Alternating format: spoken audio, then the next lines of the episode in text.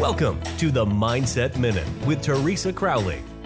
A short, focused conversation about staying emotionally and physically happy and healthy. Now, here is Teresa. Hello, and thank you for joining me on the podcast this morning. Today, I want to talk a little bit about how to live. Live your life and take risks. Now, don't be afraid to do the right thing. I think a lot of people do second guess themselves and they don't want to do the right thing because they're afraid, but they really do want to do the right thing. Just because you disagree with someone doesn't mean that that person is wrong. Now, think about it a little bit.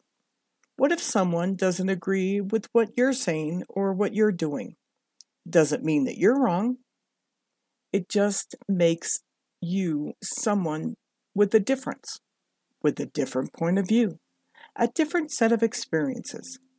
Don't get caught up in the I am right and you are not, because you'll miss out on a lot of living. That's a podcast for today. Thank you so much for joining us. Thank you for listening. We look forward to you joining us weekdays on the Mindset Minute with Teresa Crowley.